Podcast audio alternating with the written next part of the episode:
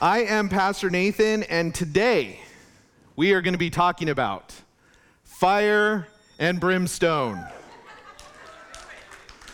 despair and destruction. I feel like Galadriel from Lord of the Rings. All right.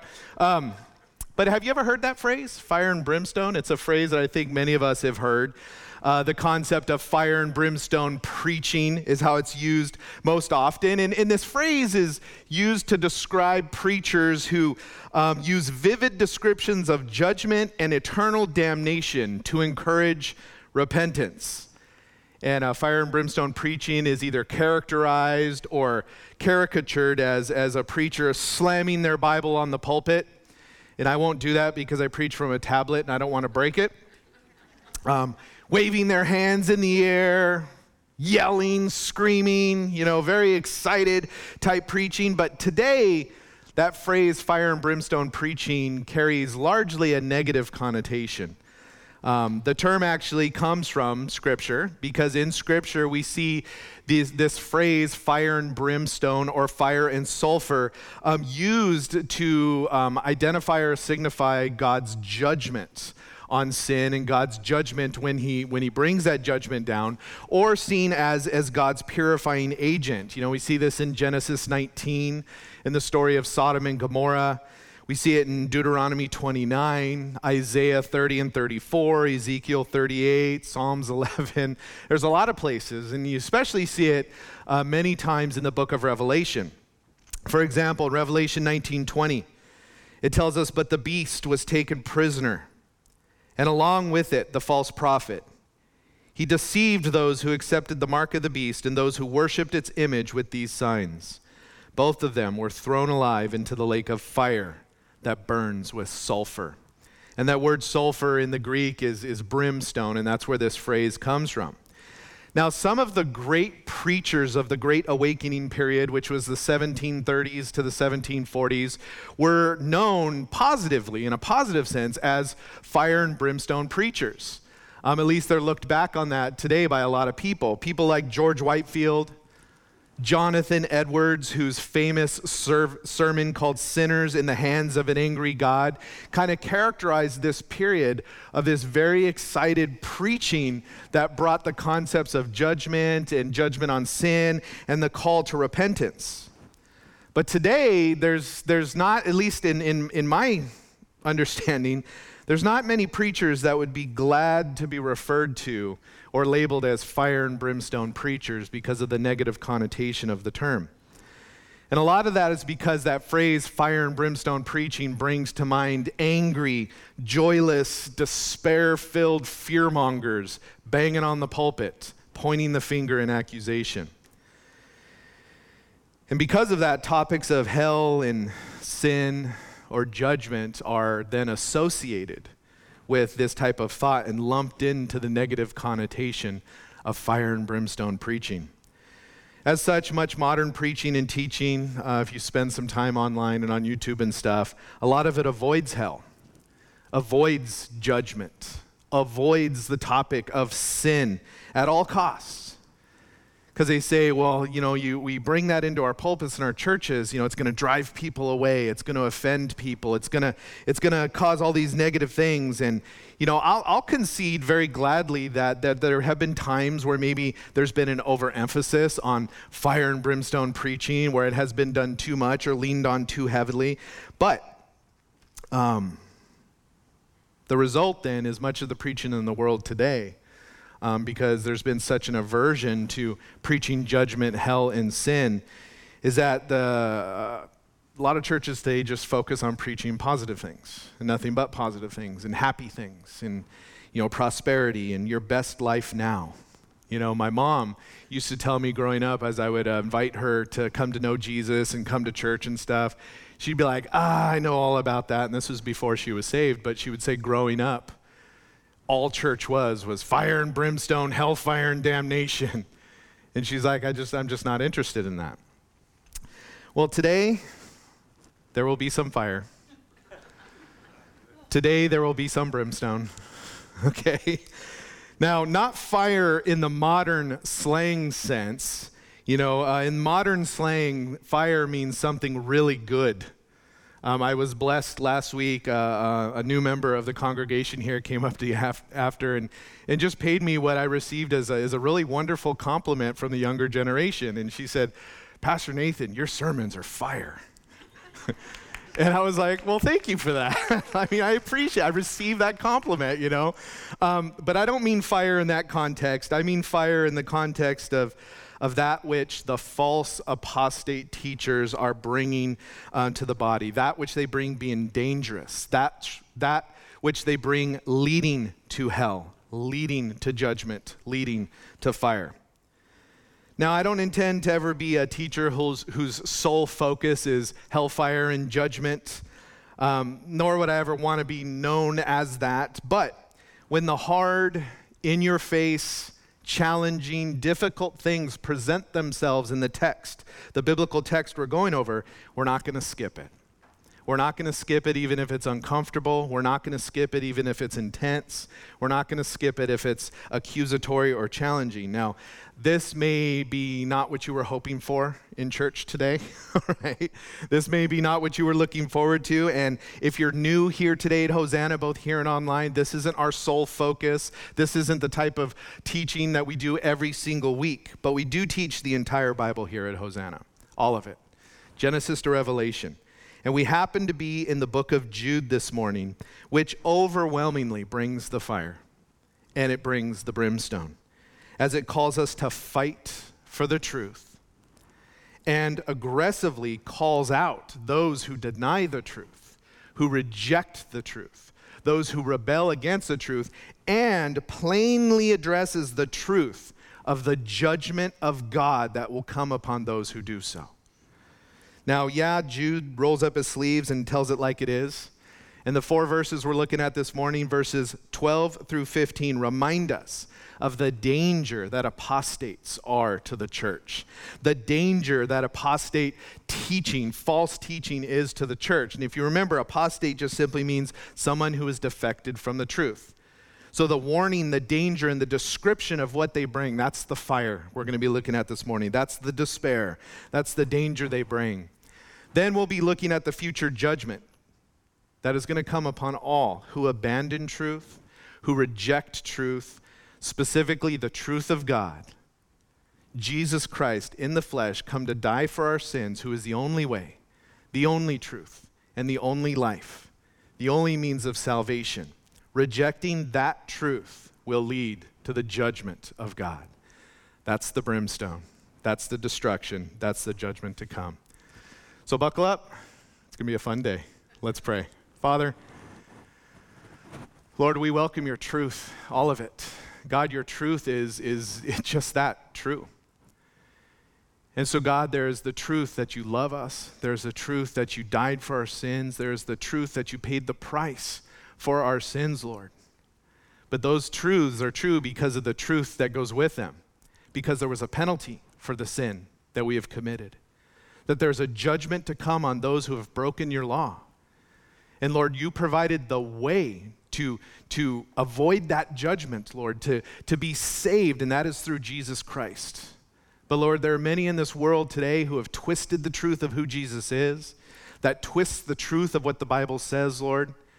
And God, there are many today who have created their own versions of faith and their own versions of Jesus and their own versions of salvation so that they can continue living contrary to God's law and still have a sense of their own peace that they're going to be okay and that you're going to welcome them. And God, your word is very clear that those who don't have Jesus will have the judgment, that those who don't have forgiveness will have the sentence of death passed upon them.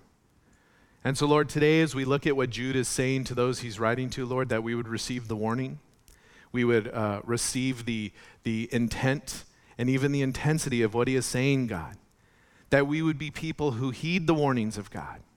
And that as Christians who are genuinely and truly saved, God, we would pe- be people who so believe in the judgment to come that we would be then motivated with broken hearts for the lost to go out and to preach the gospel and to bring the hope of salvation to those that don't have it. Lord, we love you. We thank you. But God, we want to start this morning with worshiping you because you are our Savior. You are the, you are the one who died for us and made the way, and we love you for it. God, thank you. Thank you for your truth. It's in Jesus' name we pray. Amen. Read with me in uh, Jude. We are in verse 12, but the, the four verses we're looking at this morning, they're separated into two sections. Verses um, uh, well, that didn't make sense. My notes don't make sense now.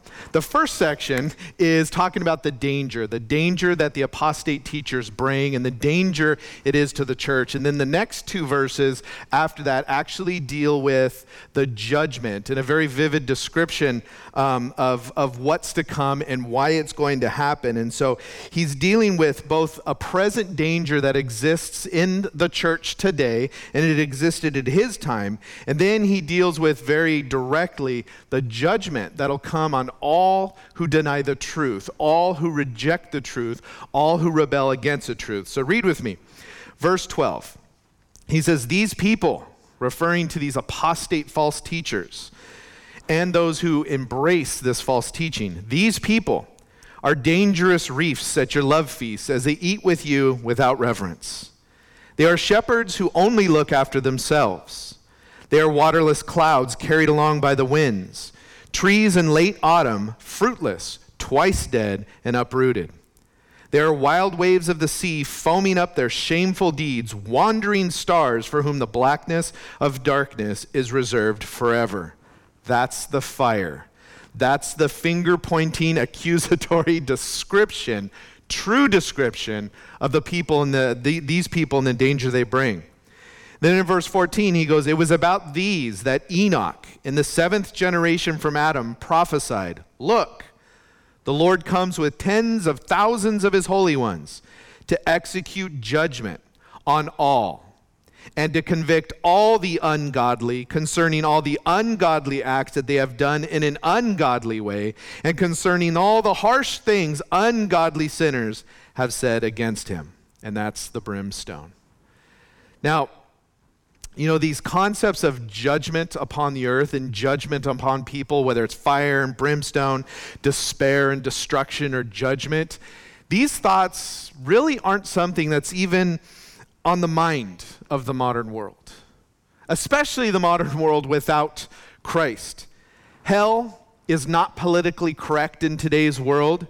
We live in an age of tolerance and an age of acceptance and an age of all truths are true and nothing is wrong and no judgment. And how dare anyone pass judgment or suggest judgment on anybody in any way, shape, or form? Sadly, um, there are many within what we would call the church today, believers or professed believers, that consider hell and the concepts of hell and judgment as theological offenses that are never to be brought up. And that is characteristic of a lot of preaching and teaching today that avoids these uncomfortable topics. Now, to the world, there is no such thing as a false teacher. Because to the world, nobody can be absolutely sure of anything, anyways. And so, therefore, truth is not objective, but truth is subjective. And that's where we get the ideas of your truth and my truth. Now, in a world with this type of thinking, the very idea of discernment is not welcome. To be able to say, this is right and this is wrong, this is good and this is evil, this is true and this is false, to be able to do that in the world's thinking is not only wrong, but to do so is actively and intentionally hateful and bigoted and all of these words that are used in the world today to describe believers who say, no, this is the truth of God's word. And therefore, this is how we should live. But Jude exercises discernment without apology. And he does so because I want to remind us of a truth that Jude has raised up and a truth that John raised up in his letters. That one of the most loving things we can ever do is to tell, tell someone the truth of the matter. It is not loving to withhold truth from somebody just because we think it might offend or it might harm them in some way or it might hurt their feelings. To, to withhold truth for that is not loving. And yet, in the name of love, that is exactly what the world does today. We want to deny truth, we want to withhold truth. And so, before Jude gets to the judgment on those who reject, reject, truth, he opens with how dangerous those who embrace and those who teach twisted truth, specifically biblical scriptural truth, are. So, verse 12, he opens up and he says, These people are dangerous reefs at your love feasts as they eat with you without reverence. This description speaks to the deceptive nature of apostates. And he uses this phrase, dangerous reefs. That refers to a rocky hazard that is typically hidden under the waves, right? Now, it's interesting, the Greek word translated dangerous reefs here can actually be translated two different ways, and there's some disagreement amongst Bible translators on how it's to be translated. But it ultimately arrives at the same point. In the CSB and the NASB and the Amplified Version and the ESV, it is translated as dangerous reefs. But in the NLT and the New King James and the ISV and the NRSV, it's translated spot or stain or blemish. So if you're reading one of the translations and you go, it doesn't say dangerous reefs in my Bible, it says spot or blemish, that is why. This word can be translated both ways, and it's really up to the translators and how they do it. But I'm going with the CSB version here dangerous reefs. If you've ever been sailing or interested in sailing, or you've been a, a, person who goes surfing or bodyboarding, you might be familiar with the concepts of the danger of reefs, coral reefs, because they grow right under the surface of the water where the waves break. And they're very dangerous because they're sharp.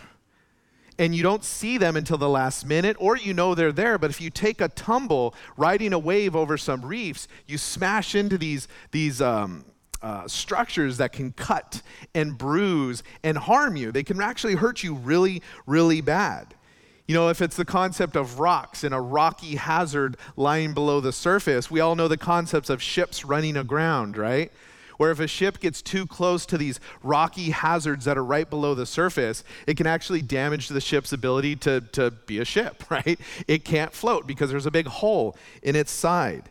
And so these people that bring these false truths, he describes as dangerous reefs, reefs, and he says they're at your love feast. I want to deal with that a little bit because people are like, what is a love feast, right? Well, in the early church, love feasts were actually a part of the service, a part of the gathering. For example, like the church would get together and they would gather for a time of worship, much like we do today. And then they would have a time of teaching, much like we do today. Often they would share communion together, if not every time, but periodically, like we do today. But in the early church, they would also have then this potluck every single time the church got together. And they were called love feasts. Now, these love feasts were an important part of the early church because many of the poor people in the early church kind of depended on these opportunities to eat. It was a place where they can go and get their needs met and get fed. And it was also a great opportunity for those with means in the church to come and provide for those that were that were struggling much like our adoptive family program we do here. But they would do this as a part of every single church service. There was this big potluck or pot faith if you call it that after every church service. The problem was is in the early church these love feasts started to get abused they started to get abused and if you read in 1 corinthians chapter 11 you could read a whole section there where Paul is really chastising the Corinthian church, basically telling them, look, your love feasts are getting out of control, right? They're, they're, they're moving from an opportunity to gather together as a church and to minister to one another to a party. Like some of you are using them as an opportunity to get drunk. Some of you are like, you know, like, hey, let me have extra communion because you just really want the wine. And, and, and they're just out of control.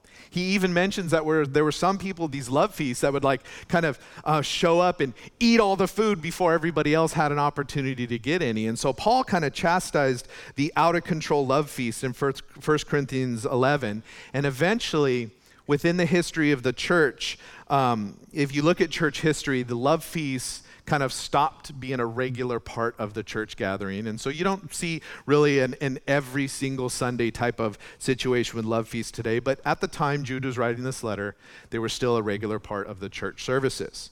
And so he goes, These are dangerous people. These people are dangerous reefs at your love feast. And you look at the reason, why does he describe them as dangerous reefs? Well, as we said, reefs lie just below the surface. And they're a danger that you don't see until it's too late On the surface, you might think everything looks fine, everything is okay, everything is good. But right below the surface is a dangerous situation that could bring great harm to you. And Judah's saying, Look, there are those among you who have come in by stealth, participating in the church community, participating in the church life. And they do so, it says, without reverence. That word reverence there refers to being without shame that they participate in the church life, but they behave in a way that is contrary to, to the Word of God. They bring false truths in, whether it's by their words or by their example. And they have no shame, no reverence for how their behavior is negatively affecting other people. And this is how he's describing them. They do so without reverence. And so they're false truths about Christianity. They're false truths about Christian living that they try and share with people as part of small groups and community groups or church services or gatherings. Uh, these false truths that they example in their own behavior, while initially possibly sounding good on the surface, ultimately lead to great harm. Then he says they are shepherds who only look after themselves. The first one spoke to their destructive nature, this one speaks to their selfish nature. You know, claiming to be people whose care and concern is for the flock and the family, right? That's often how apostates will come in and say, "Oh, you know what? I just I care about you so much. I want to I want to bring the real truth. I want to bring revelation to your life because you know that stuff you're following in the Bible. You know, uh, you know, actually, I discovered the secret thing through this secret whatever, and and and I just I care about you so much, and so you know, for only you know thirty nine ninety nine, you could buy my series that will that will teach you the real." You see where I'm going with this? They really only have care and concern for themselves, their own needs, their own wants. And, and for some, it's a selfish need to be known. It's a selfish need to be wanted or to be needed or to have influence and control. And so, under the illusion of taking care of others, under the illusion of God maybe has appointed me with a special message. It's really all about benefiting themselves. And so they oppose as people with spiritual authority, but their teaching and their counsel ultimately does not line up with the Word of God. He says they are waterless clouds carried along by the winds, and this speaks of the emptiness of their promises. You know, clouds, when we see clouds often, especially in, in agrarian cultures, clouds would promise rain right? Clouds are coming. That means rain is going to come, and that's good for the crops, and that's good for the grass, and that's good for us, and, and there's refreshment that's promised with that. But there's really nothing worse than hot, still, stale heat, is there? No shade, no water, no refreshment. I mean, it's just the idea of imagine being in the desert right? And you're in like one of the deserts where it's just like an endless horizon of just sweltering heat. And you're like, all you want is a little bit of shade. All you want is a little bit of water, something refreshing to, to break the, the intensity of the, of, the, of the moment and the situation. And you see clouds on the horizon. Oh boy, shade is coming. Rain is coming. That's what clouds mean. But then they just go, nothing nothing of benefit, nothing good. They promised something, but they failed to deliver. And that's how he's describing apostates and false teachers. You know, Proverbs 25 14 says, The one who boasts about a gift that does not exist is like clouds and wind without rain. Can you imagine that? How great would Christmas be if your parents were like, oh boy, oh, Christmas. Man, that tree is the tree is going to be sitting on a mountain of gifts. Oh, wow. And you're just like, oh, you look forward to it. And then Christmas comes and goes and not a single gift. How would you feel? You'd feel lied to, betrayed, let down. Like where was where was the fulfillment of the promise? And so false teachers and those who promote false spiritual truth are like just big, empty, puffy clouds that just blow right by and provide no water, no shade, no benefit. Then he says, trees in late autumn, fruitless, twice dead and uprooted.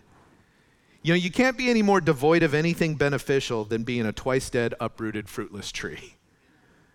I mean, that's a pretty stark description here. And this speaks of why they provide no benefit, why their promises are empty. And it's really because they don't know God.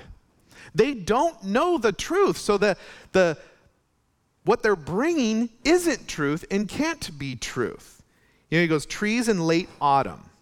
The description there was that, that autumn was, was really the, the last opportunity for harvest right? It was right before winter, right before the, the ground froze over. And so autumn was the, la- the last opportunity to get a good harvest. And you wanted a good harvest because when winter came, when the difficult times came, if you didn't have a good harvest, you might starve.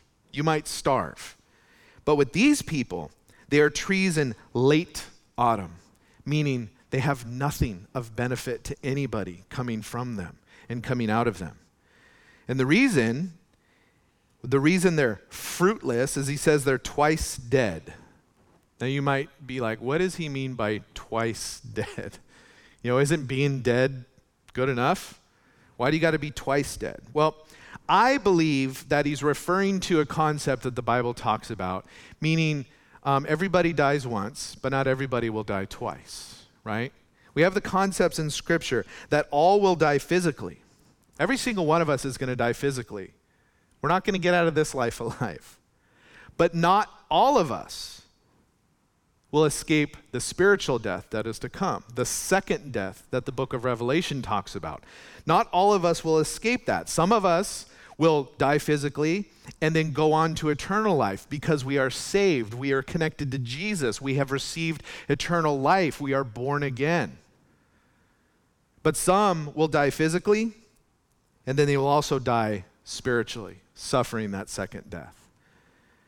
And so I believe it's speaking to, to apostates' lack of connection to Christ, their lack of being in the family of God, their lack of connection to truth. And so these things that they bring, they're, they're, they're fruitless. They, they have no benefit to you and they're false because they're not connected to the truth. And then that also ties into the concept of being uprooted, right? A tree that isn't connected to the ground, a tree whose roots are not connected into that which is supposed to supply nourishment. And the idea is, is that they're not connected to Christ because they're not even in the family. They're not a believer. And the result is nothing life giving comes from them. You know, in Matthew chapter 15, verses 13 and 14, Jesus was speaking of false spiritual leaders, and he said, Every plant that my heavenly Father didn't plant will be uprooted. Leave them alone. They are blind guides, and if the blind guide the blind, both will fall into a pit. So in verse 13, he goes on to describe them.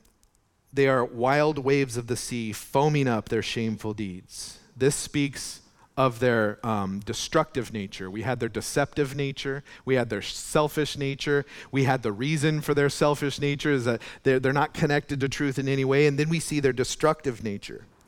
If you've ever surfed or bodyboarded, I did when I was in high school, you, you might know the difference between formed waves and storm waves, right?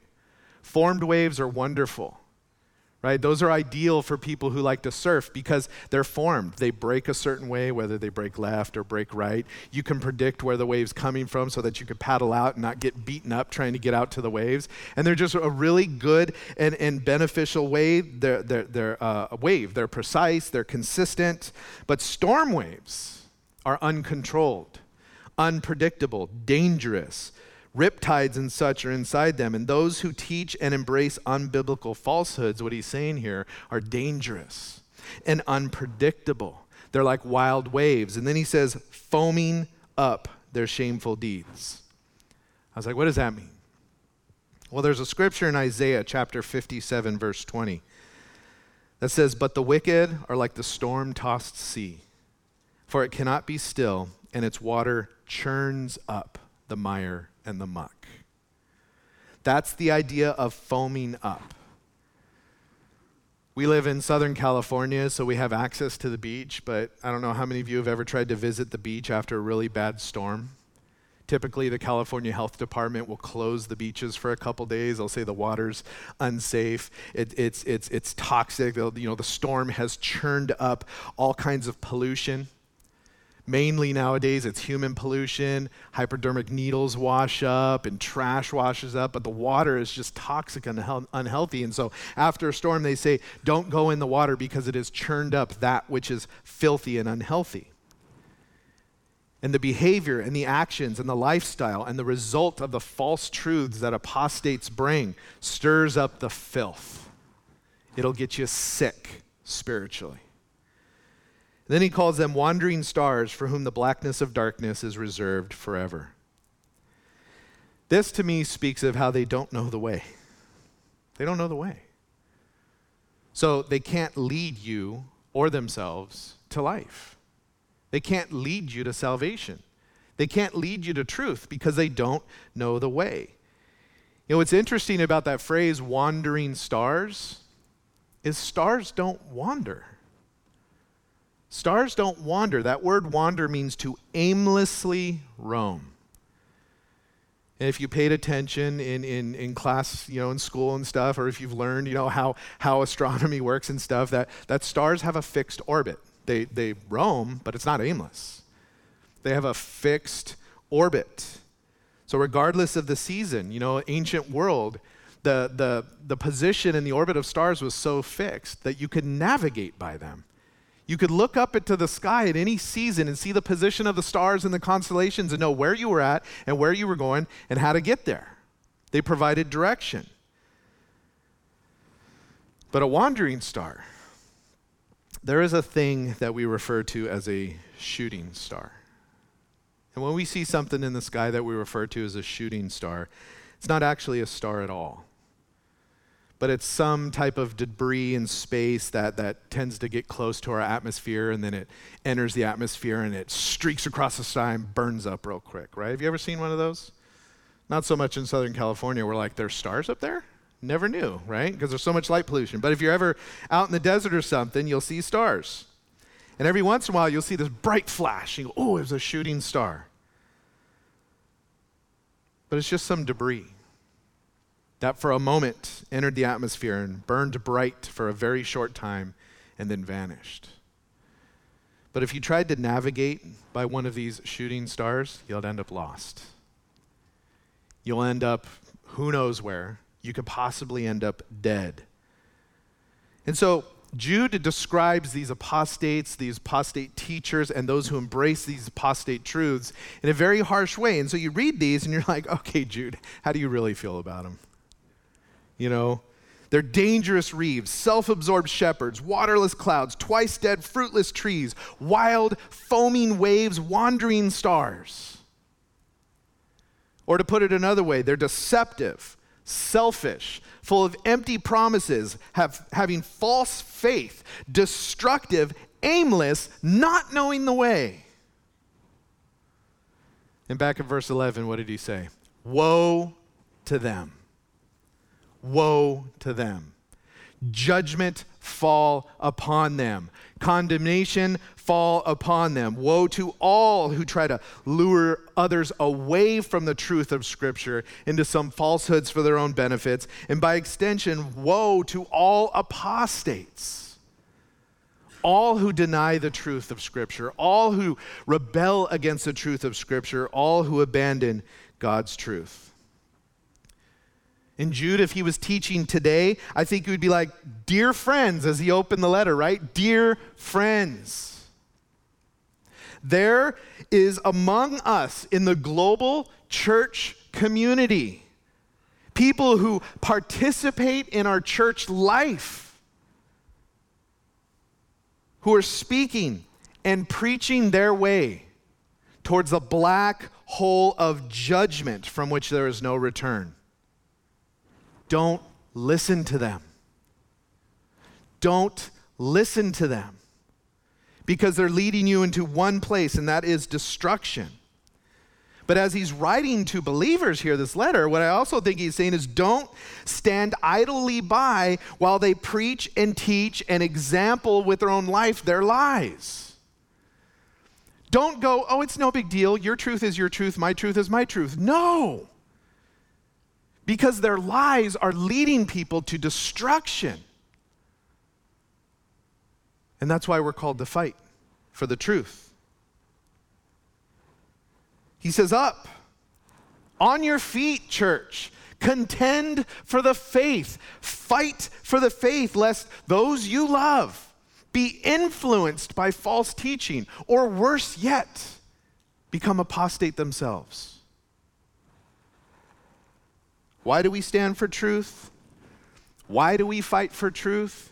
Why do we boldly and proudly and confidently, yet lovingly, proclaim truth, the truth of Jesus Christ, who he is, what he did? Why do we fight against those who try and twist and say, no, Jesus is this and Jesus that? No, why do we say no? It is what the Word of God says and nothing else. Why? It's because he is the only way, he is the only truth, and he is the only path to eternal life. None come to the Father but through him. And without him as your Savior, without Him as He is revealed in His Word, judgment will fall upon you. As I said earlier, without Jesus, you have judgment. You have forgiveness, or you have the blackness of eternal separation from Him in hell forever. Do you know Him today? Is he your Savior today? Have you received the forgiveness that Jesus offers you through his death on the cross? Because if you haven't, judgment will fall upon you. And it's not a Jesus of your own making. It's not a Jesus where you've taken, well, I like this and I like this and I like this, and it's a Frankenstein Jesus. No, it's Jesus of the Word of God as He is revealed. God in the flesh, the Son of God, second person of the Trinity, who came to this earth, who died on the cross for your sins because He loved you so much. Have you put your faith in Him? Have you trusted in Him? If you have, you're saved. If you haven't, you're not. And there's no middle ground. There is no purgatory. There is no baptism of the dead. There is no second chance. This life is the one and only life you get to make a choice to put your faith in Jesus Christ and to receive the free gift of salvation He offers you. This is the only opportunity because if you leave this life and you haven't done that, it's the judgment. That's the truth of the Word of God. It's the uncomfortable truth that the world wants to bury. And no, you can't live a life that is contrary to God's word and say, you know, I know God says it's, it's bad, but I believe it's okay, and so I'm going to live it anyways. You can't do that and still claim salvation. It really is God's way or no way. If you don't know Him today, I beg that you would give your life to him today. I plead with you because judgment is coming. Judgment will fall upon you without the blood of Jesus Christ to cleanse away all of your sin. And God will judge sin and all those who commit sin and all who have violated and reject his truth and his way. All who have denied him or twisted his truth or changed it will suffer the judgment. And that's what Jude's going to describe real quick here. So we looked at five reasons why apostates and false teachers are dangerous. That was the fire. And so now Jude gives us five features of the coming judgment, and I'll go through this real quick. Look at verse 14. He says, It was about these that Enoch, in the seventh generation from Adam, prophesied Look, the Lord comes with tens of thousands of his holy ones to execute judgment on all and to convict all the ungodly concerning all the ungodly acts that they have done in an ungodly way, and concerning all the harsh things ungodly sinners have said against him. Jude likes the word ungodly. He used it earlier in his letter, and here he just kind of slams the idea. Ungodly means ungodlike, not conformed to his image, not living according to his way and his word and his law, his truth.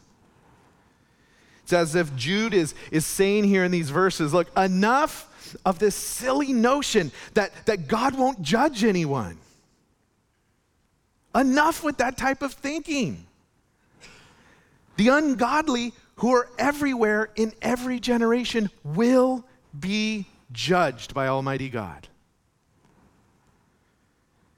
And he says, Enoch prophesied this. Enoch is a man we, we read about in Genesis chapter 5. He lived before the flood wiped out the world, which incidentally was the judgment of God on the sinful world of the day. Enoch lived before that. And what we know about Enoch is he was a good, godly guy and he lived and he spoke truth. Genesis 5:24 says Enoch walked with God. And he was so close to God that he was actually taken out of the world. He didn't die physically. He got taken out by God. Now, real fast, I want to deal with a slight issue here because you won't find this prophecy of Enoch in the Bible. You go look for it, you go read about Enoch's story, you won't find this prophecy. And most scholars note that Jude is quoting from um, a source that is not considered a scriptural, an inspired scriptural source known as First Enoch or the Book of Enoch. We do have First Enoch or the Book of Enoch. We have it today. Um, it's considered a non scriptural, apocryphal book dated to about 300 to 200 BC.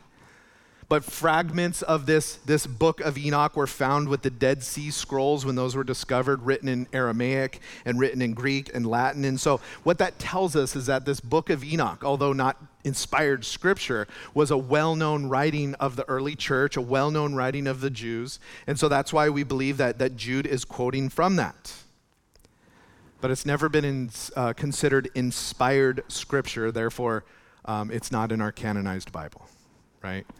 Um, in the uh, Catholic Bible, they have the Apocrypha, and you have these other books that are considered interesting historical books, but they're not considered inspired scripture. Now, some have an issue with this. You know, how can Jude quote from something that isn't scripture and then have that appear in scripture without then making the thing he quoted from scripture?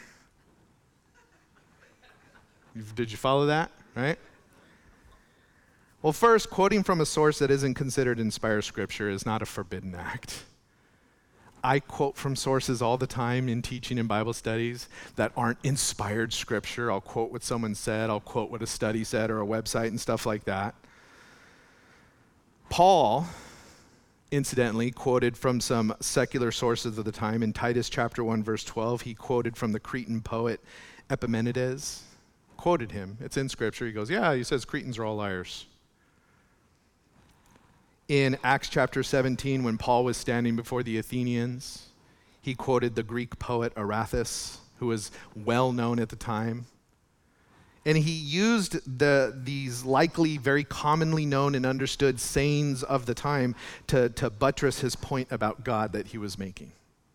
So we see Paul do the very same thing, but, but because Paul quoted Epimenides and Aratus, neither one of them are now considered inspired divine scripture, right? And then what Jude quotes, likely from 1st Enoch, isn't something untrue in itself. Um, it's a true statement. It actually lines up very closely with Deuteronomy 33 2, if you want to look that up on your own time. Um, and then on top of that, like I said, we know Enoch was a real dude. Um, he was a real guy. He had great faith in God. He lived a righteous life, right? It says he walked with God. That means he lived in step with God. He lived in line with God's truth.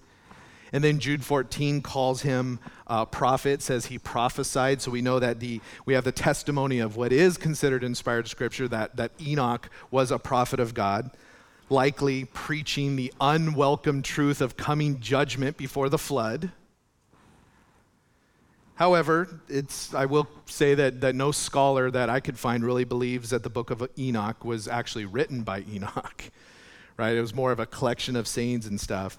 But this particular quote, this particular quote that Jude uses here in verse 14, um, that is attributed to Enoch, is evidently something that was considered uh, something Enoch did indeed say, or else what is inspired scripture would not have attributed it to him. Does that make sense? So, um, likely this is a true saying of Enoch that had been handed down by tradition and was eventually recorded in First Enoch which, although is not inspired scripture itself, contained what was likely a true saying of Enoch. So Jude quotes it here. Okay, so let's get past that. Um, but what Jude is saying here by quoting this prophecy of Enoch is that the final application of this prophecy will be in the end times when Jesus is when Jesus returns. Jude is saying, look, you can have all these false teachers and, and, and, and apostates embedding, embedding themselves in the congregation, living their very ungodlike lives, mouthing off with their empty, false promises and twisted versions of the truth, and leading people astray. And, and that can happen, and that will happen. But God will always have the final word. And in their case, it's the judgment. So, real fast, let's look at these five features of the coming judgment. One, he said that the Lord comes. The Lord comes. First feature of the judgment to come is that God will handle it personally. It's not delegated to the judgment committee.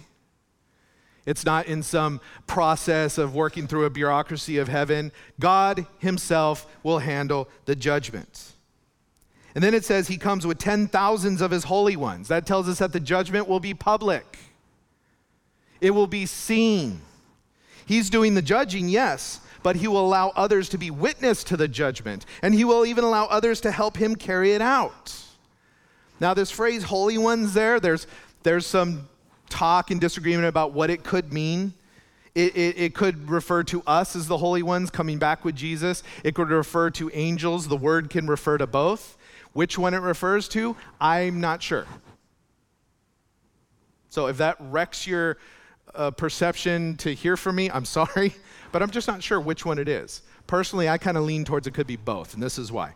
Um, in Revelation 19, it's very clearly described that the saints that are raptured with him uh, prior to the tribulation will be coming back with Jesus at the second coming. Very clearly described in Revelation 19. And then in Colossians 3 4, it says, When Christ, who is your life, appears, then you also will appear with him in glory. So there's this very clear teaching that we come back with Christ at the second coming. But if you go into Matthew 24 and 25 and you look at the judgments that'll be poured out at the end in the second coming of Christ there, you see a very clear picture that it says angels will, will be there to help. So, so him coming back with tens of thousands of his holy ones could be us, could be angels, could be both. But the point is, is it's going to happen. It's going to happen. But then it says he's coming back to execute judgment on all. Now, contextually, it's all the ungodly. And that tells us that his judgment will be universal. Every single person who has said no to God will face judgment. The wrath of God will fall upon you if you say no to God and his truth and his way. Because there is none righteous, no, not one, the Bible tells us. And without having received the sacrifice of Christ on your behalf, you will remain one of the ungodly that judgment will fall upon. The fourth thing is that the judgment will be absolutely fair, and you will admit that. He says he comes to execute judgment on all and to convict all the ungodly. When we hear that word convict, we typically think of convict means to pass judgment, but he just dealt with that, right? He's coming to execute judgment. What that word convict means in the original language is to convince of wrongdoing. To convince of wrongdoing. What God will do in the final judgment is He will convince the ungodly that His judgment upon them is completely fair and completely warranted and completely right. There will be no, it's not fair at the end. Those who are judged will be like, yep, it's, it's right and it's fair. And so if you think, you know, I'm going to stand here against God and he can't, look, in the end, you will be fully convinced. If ju- God's judgment falls upon you, you will be fully convinced of the fairness of that judgment. And when you think about the judgment of God like a courtroom scene, you, know, you have God as the judge. God's also the prosecution, which is interesting. But it's, it's, it's a perfect judgment because God, we know the scripture tells us He is omnipresent. God is everywhere at all times, right? That means God is the perfect eyewitness to every sin every single one of us has ever committed. The perfect eyewitness. I saw it, I was there. But then we also know biblically that God is omniscient. That means He knows everything. What does that tell us? He didn't just see it, he wasn't just an eyewitness, but he also knows our motivation. He knows why. the perfect judgment will fall because he is the perfect witness. He is the perfect one who knows every reason why you did it. I mean, you're, you're not going to have an answer. You're not going to have an excuse. And so his judgment on sin and sinners will be absolutely fair. And then the last thing is that it will be forever. Back in verse 13, he referenced the, um, these people, and he says, For whom the blackness of darkness is reserved forever. As I said earlier, this life is the only opportunity we have to get right with God. This life is the only opportunity to get right with Him because after this life, the Bible says, is the judgment. The judgment of God. No waiting room, no purgatories. There's only eternal life or eternal punishment. And Jesus came as God in the flesh. He came and died for your sins so that you and I could receive eternal life. And if you don't know him today as your personal Lord and Savior, listen up. He came for you, he died for you because the sin in your life, which is breaking of God's law, you can't stop. I know you've tried. You can't stop. And even so, there is nothing you can do to pay the price for what you've already done. You're a sinner. And as a sinner, you are guilty of breaking God's law. And as a guilty criminal, you deserve the punishment, you deserve the sentence. But all you have to do is believe in Him, who He is, what He did, that it was for you personally, that His death on the cross was to pay the price for your sin.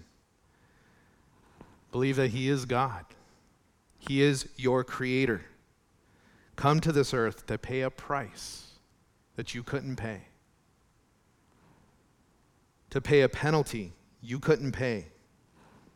He came to redeem you to buy your salvation, which means he came to save you from his coming judgment on sin.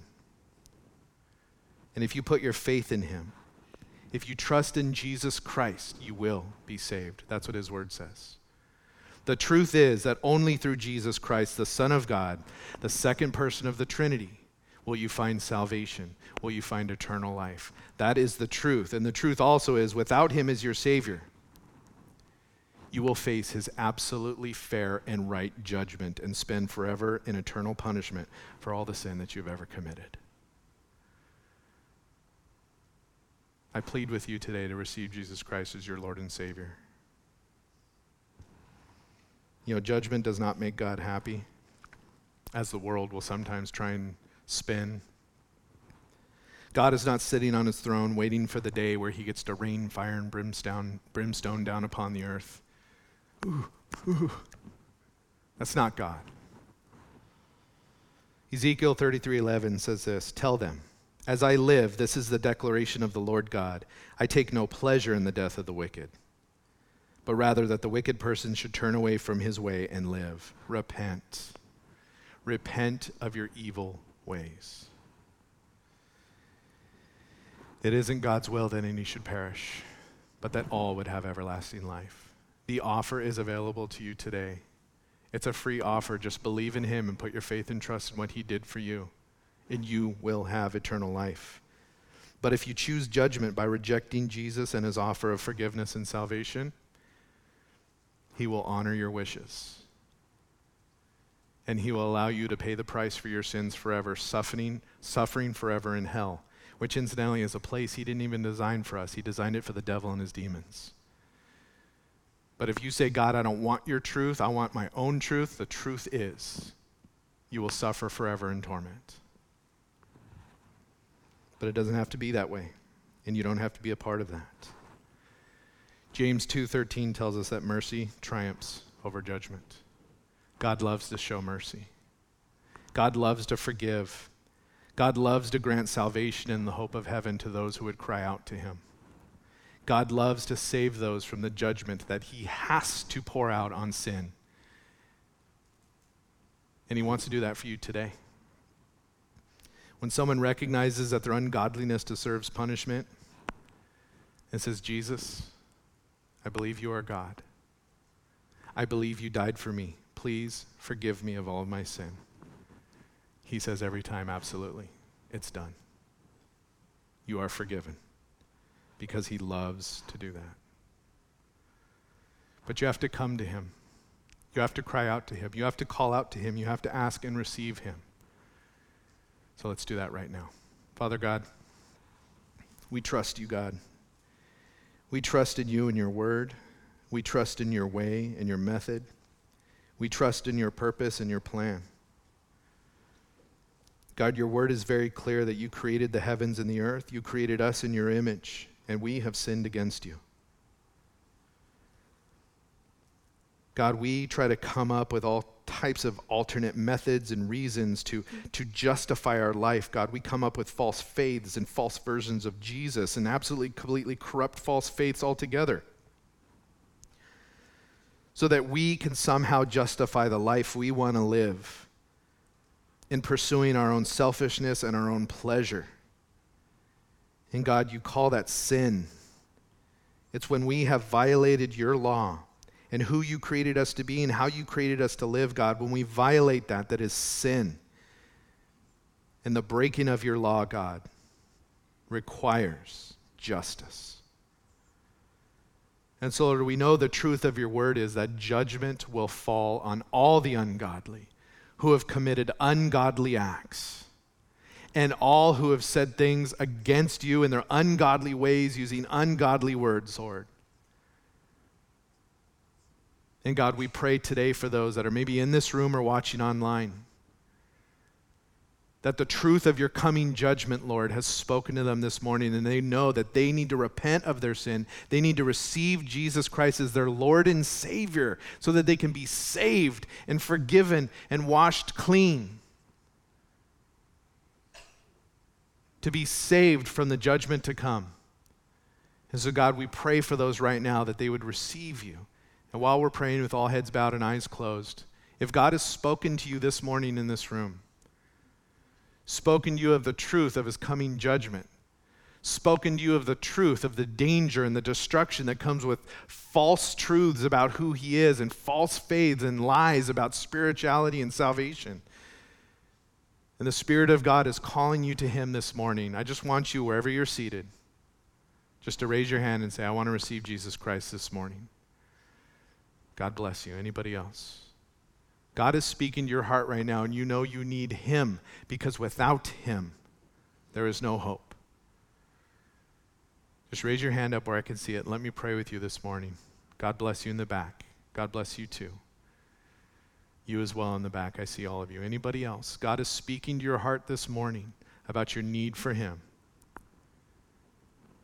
If you're online, obviously I can't see you, but if God has spoken to you and you want to receive Jesus Christ this morning, just say it in chat that I want to receive Jesus. Anybody else before we pray? God is speaking to your heart right now of your desperate need for Him as your Lord and Savior. All right, those of you that raised your hand, those of you online, and maybe if you're sitting there and you didn't raise your hand, but you know you need to do this, I want you to pray with me. It's a simple prayer, but it's a prayer of acknowledging who God is, acknowledging what He's done, acknowledging your need for Him.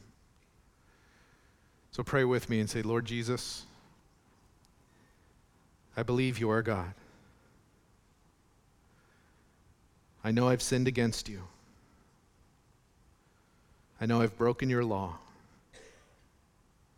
I know I've tried to live according to my own ways. But God, you have revealed to me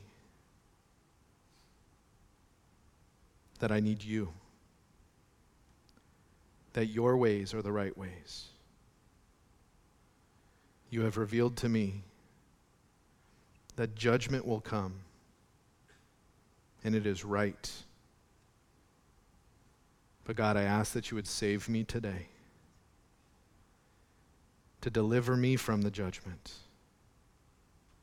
to become Lord of my life, to seal me with the Holy Spirit of promise, that I wouldn't be an enemy of God, but a child of God. Thank you for loving me so much that you would die for my sin on the cross, Thank you for taking my penalty and paying my payment.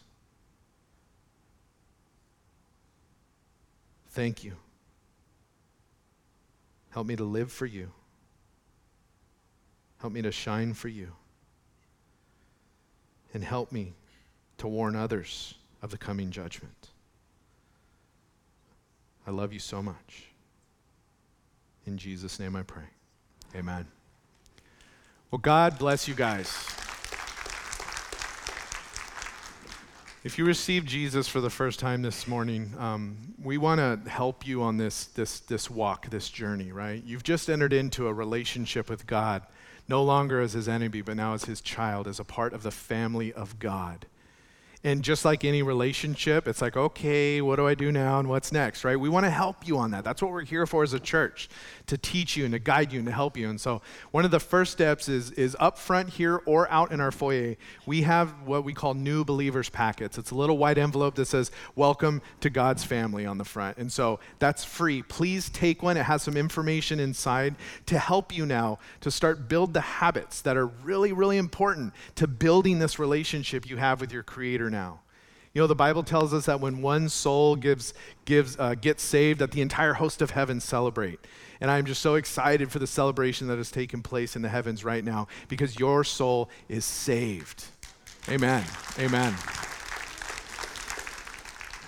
So I know as we're moving towards Christmas season, we're like, yay, Christmas, fire and brimstone, right? We're, we're, we're, we're, this is all going to dovetail together here um, as we go through it, but it's important that, that, we, that we preach and teach the Word of God and stand on His truth because it is His truth that saves. But for those that got saved today, we want to celebrate with you. We're going to celebrate and worship right now to praise his name for what he's done. And again, please make sure you grab one of these new believers packets. If you um, before you leave today, if you're online and you gave your life to the Lord, just let us know in chat. We'll mail one out to you. So with that, God bless you guys. I pray God just continues to bless your life and your walk and your relationship, especially those moments where you're called to stand for the truth and might be a little afraid to do so. It's important that we do, and God will grant you the strength to do it. To do it. God bless you guys.